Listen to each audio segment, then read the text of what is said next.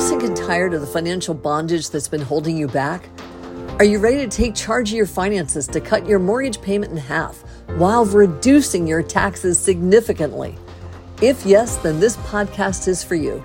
Fiscal Fitness and Freedom can pay off the national debt in less than 10 years. So, from humble beginnings of just about $500, Scott built a billion dollar mortgage company. So, here's your host, Scott Smith.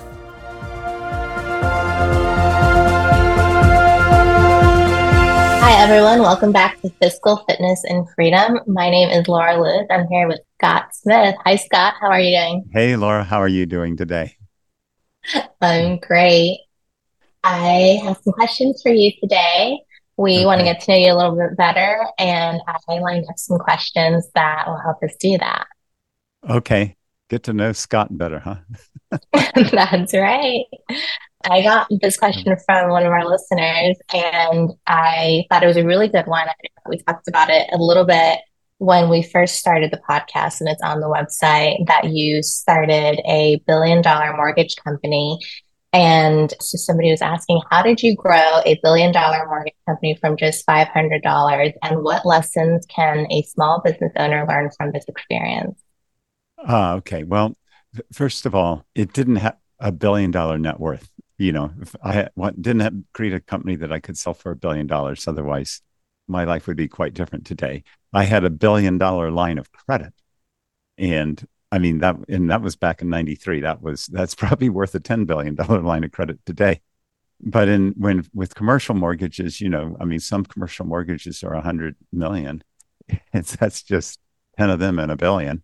So the numbers seem more staggering. But when you're lending on commercial real estate, that that's that's what it takes. Yeah, I, I technically started actually with four hundred and twenty five dollars, and I didn't even use all $425. you had some savings. uh, it was a crazy time in my life. I actually, when I made the decision to do that, my wife and I had, uh, we had bunch of kids and just one car. So I had to go out and, and lease a car with nothing down. I remember saying, no, no, even, even the, uh, even the sales tax has to be financed in it. This is like zero down for this car. I pulled that off, and then I found. Uh, then I drove around. It was S&L crisis then, so drove around town in my new car and found a building for rent and went in and actually sat down with the owner of the building was there and i said show me the smallest most inconspicuous office you have and he showed it to me and i said what's your vacancy rate about 55% he said it's 45 and i said so I'd like you to rent this one to me where I don't make any payments for the first two months because I've got to get this company going. And I'm doing a commercial mortgage company. So someday I'll be financing your building for you. So how about it? And he agreed. Went down to rent the furniture, office furniture, leased it, nothing down, leased a fax machine. Even the back then you had to have a, a phone system, you know, where you patch in to different employees. You didn't just use this as lease that. And so yeah it was it was uh your first payments were going to come due in the next 60 days and you just scrambled. And uh, we pulled it off. We actually never missed a payroll. Hired a bunch of people on commission. You know so they got paid when i got paid and just put the put the word out word out that we were going to be doing lending and scrambled to close loans as fast as we can but we started off closing residential loans because that's you could do that faster. And the concept of pooling loans, that's why I started that company. It was to do that. And I thought we'd have to ease into that traction and, and start with residential loans. Uh, and to an extent, that was true. But what, what happened is we just put the word out, and I got in a couple of directories that existed back then. And the phones, they were ringing off the hooks. And so we would put this deal together where the borrower would come in and we'd say, okay, look, it will cost you this amount of money up front for us to even evaluate your property. Because remember, on a commercial real estate, you know, you might be located in Boulder, Colorado, and you're going to have to fly to Boston to look at a brownstone, right. you know. So you've got your air flights and you've got to send a site inspector out there and you're going to have to hire an appraiser, everything. So there's there's big upfront fees they have to pay to get that loan underwritten, and that pays the overhead. So the borrowers themselves were helping to pay for the creation of the company. It's pay as you go. And if they were approved, then there would be a deposit. And so, you know, it, it took a couple of years before we were able to put that first pool together on Wall Street. And during that period of time, the borrowers were having to wait for their closing. But back then, at that stage in our economy, a lot of borrowers were being foreclosed on by banks because in what was happening was called the S&L crisis, savings and loan crisis. And what had happened was the savings and loans had overloaned out there and real estate prices were starting to nosedive. And there was no one to make a new loan. So the way commercial loans work, it's not like a home loan. A home loan, you get your loan and you have 30 years to pay it. Uh, with a commercial loan, commercial real estate loan, you get a loan and in five, seven, or 10 years, there's a balloon, you know, mm-hmm. and you've got to refinance that property. And so the S&L crisis, there were the defaults were particularly unfair to the borrowers because they were paying on their mortgage, but the regulators had stepped in and said, Thou shalt not make any more commercial loans. Well, you tell all the commercial lenders you can't make loans, and the loans balloon, they go into a default. And so these borrowers found that by applying for a loan in our hypothetical pool that was to come down the pike, they would stave off a foreclosure. So in other words, the bank would say, "Oh, you've got a you've got a loan pending, you know, with our with the company I set up. We'll hold off on foreclosures." And the banks didn't really want to foreclose because they were right. getting their payments, but it was just a regulatory type of a thing. And so the regulators let them not foreclose if they had applied with us. Now talk about a nice little business model you don't get foreclosed on if you apply with us. And so you're quite willing to wait a year or two until this whole thing can be put together because you're keeping right. your property. And then the remarkable part about that was then the banks began to discover that we were putting this pool together. And so they would send their borrowers to us to apply. So when you have Citibank, and it was literally Citibank would send us all their loans that were maturing. So we put them in a pool so they wouldn't have to default on them. Security Pacific doesn't exist anymore. A number of banks would send us their loans. So very quickly, we had many hundreds of billions of dollars of uh, millions of dollars of loans. So by the time we're ready to do the deal, and DLJ had committed to start funding them, they needed to write a line of credit to pay for all of these loans. And when you tallied it all up, is an astounding billion dollar line of credit. So yeah, we went from $425 capital available to start a company to a line of credit of a billion dollars and the first first company in the world to actually originate all these commercial loans to be put into a commercial mortgage backed security. Wow. So that it was scrambling at every point in time. I would say the most difficult part of that though was convincing the investment banks on Wall Street that you really could pool commercial loans and create a commercial mortgage backed security. And they had every reason in the world why you couldn't do that. There's no government guarantees. The loans are too big to fit into a pool. One loan goes bad and it significantly impacts the pool. How on earth do you combine a shopping center with an apartment with an interstate motel? You know, they're so different. they're so you know? different. And um, you know, we just had to come up with a reason for all of it. And and as we originated the loans and they were in hold waiting to close, we had enough loans to be able to model what that pool would look like, what its performance would look like. And we went to the rating agencies, and the rating agencies actually created ratings for what that pool, that mortgage backed security would be rated if those loans were were closed. And so part of that, I remember we rented a little twin engine plane and we flew a couple of analysts from Standard and Poor uh, for three weeks all over the country, looking at one property after another, you know, because these were located not just in major cities. So right. yeah, it was a wild ride putting that together. And, you know, uh, the people in the know, the, the smart people all said it can't be done. And in the end, it was done and it worked and it worked out quite well. Yeah. So that, I, I think I've captured the essence of how that worked. Yeah. What lessons can a small business owner get from that?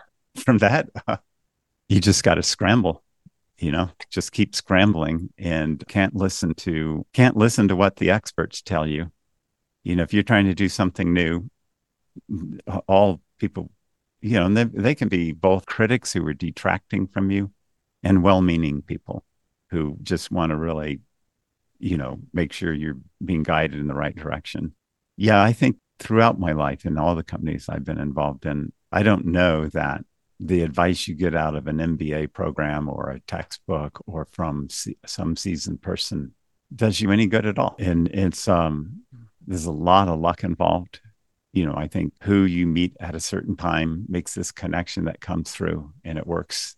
How how how can you guarantee something like that will happen? You can't. It's I think tenacity. If you're passionate stay at it. That's probably the only thing that comes close to a formula. I love that. Yeah. What inspired you to write A Tale of Two Economies? I know a lot of our conversations in this podcast is based on that. And I've always wondered what kind of drove you to to write that book. That book had a had a long history to it. That book was over 20 years in the coming. I would say the very first draft. So that that came out in what 2022? 20, no, 2023, the beginning of 2023 this year. And the first draft of that would have been written probably in 1996, 97. It was, and it wasn't the same title or anything. It was just working on the concepts. The idea of banking 2.0 came out of that draft. The concept of a payment tax came out, but none of the data existed that would prove that that's the right way to go. But I wrote a document that showed theoretically the best way to go is if you taxed every payment that was out there, because obviously income is a subset of that. And so the tax rate would be lower. But we had no idea if there was enough payments out there that the tax per payment would be low enough for it to work. The incentive in doing it, there were a couple of incentives in doing it. One was back to the small business, running a small business. Taxes were, they, you know, they almost destroyed you you know, I, I, I looked at the taxes my employees would have to pay, and I, I didn't know how they could make it. You know, I knew I couldn't pay them more, and I looked at the taxes I was having to pay, and it's just like it seemed like there's a lot of hurdles to running a small business out there, and taxes are one of the tough ones. The other is capital for starting a company. It's a banking 2.0 became is a solution to that problem for businesses across the country. So the re- the reason for the book was my own personal pain, you know, trying to navigate through life and the pain I saw in my colleagues and friends. That was the reason for the book. And the theory I was cap- capitalizing on was my own personal observation that there were two economies. My real life at home trying to pay a mortgage and you know get through kids through school and all of that. And then there was the financial the monetary economy that i worked in in which i was dealing with huge numbers you know that were you know you're always dealing with billions. And not in your household you are and so i'm like there's two worlds out here you know there's two entire universes and my whole experience with Wall Street and treasuries and derivatives and all of that convinced me that this monetary economy that I worked in was very different than this real economy that I lived in. And that's why it's a tale of two economies. And and I think that is the crux of most of our problems today, economic wise. People's standard of living is not fully recognizing the interplay between these two very different economies. That was that's why I wrote the book. That's wonderful. And so, in response to the taxing of and abolishing the um, income tax and taxing payments, what is your response to critics for arguing against this? What how do you address those concerns? I've had so surprisingly few critics about getting rid of income taxes and the ability to tax payments. Everyone presupposes there are all these people against it. You know, whenever I give a talk on it or I'm in a conversation, you know, it seems like people allude to these powers that be that will be against it, you know. Right. And so, you know, without naming names, you know, I've I've met with, you know, quite a few billionaires and they're all for it. I've met with hedge fund managers. Some of them were the billionaires, and therefore, I've met with high level people at the Fed. I mean, they're they're obviously for it. I mean, I think in the big accounting firms, you know, if you you look at the big the big three, they get about a third of their revenue comes from handling taxes for the Fortune thousand. And but I've talked to some you know upper management there and they're like hey you know we can get rid of income tax. Our firm would figure out how to navigate that one you know? So it's not that there's any resistance that's holding it back. The only reason this idea is not being implemented is so few people know about it. Okay.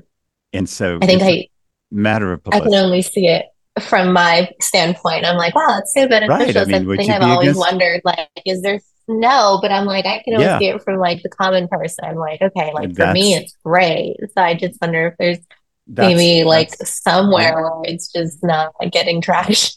no, it's just, so, it's just, it's not known. Yeah. It's just not known. I mean, you, you go, you just walk down the street and talk to 100 people and say, have you read The Tale of Two Economies? If you get one out of 100 today, that'd be amazing, you know? But right. down the road, let's hope things go viral you know and right. So what could we do or what can our listeners do to partner with us to demand these changes that need to be made? Spread the word. Spread the word. I think that's the thing. I mean you know it used to be there was a total vacuum. Nobody was reaching out you know i mean and today i have uh, three different zoom calls i'm on from different parties that have called to say hey you know we read about this or heard about this how can we help? So, and they're all in different organizations, you know, small organizations. So, and tomorrow I fly out to California because I've been invited by a group out there, you know, and so it is picking up, but it's not in the mainstream news, you know, you, right. not on the giant podcast, not on CNN, Fox. I think the Wall Street, someone in the Wall Street Journal mentioned the book. Somebody read it there. So it's, it's getting out there. Once it gets out there, I think there's no stopping it. Yeah. You know, that's my dream. I don't have to do any more. it has its own life. it takes off. And I mean, I would love it if my taxes went down to 0.25%. I think we all would. That would be incredible. Yeah, right. And we have a balanced budget. I wouldn't mind uh, a check with $2,000 a month each month from basic income either. And free healthcare. hey, I'm all for that too. Well, those are all my questions for today. These this was great. You. It was great getting to know you a little bit more. Thank you so much, Scott. You're welcome. Thanks, Laura. See you all on the next episode. Bye bye. So that's it for today's episode of Fiscal Fitness and Freedom. Head on over to iTunes or wherever you listen and subscribe to the show. One lucky listener every single week who posts a review on iTunes will win a chance in a grand prize drawing to win a $25,000 value grand prize drawing for a private VIP mentoring session with Scott Smith himself.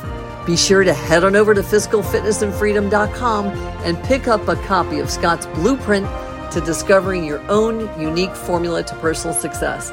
And join us on the next episode.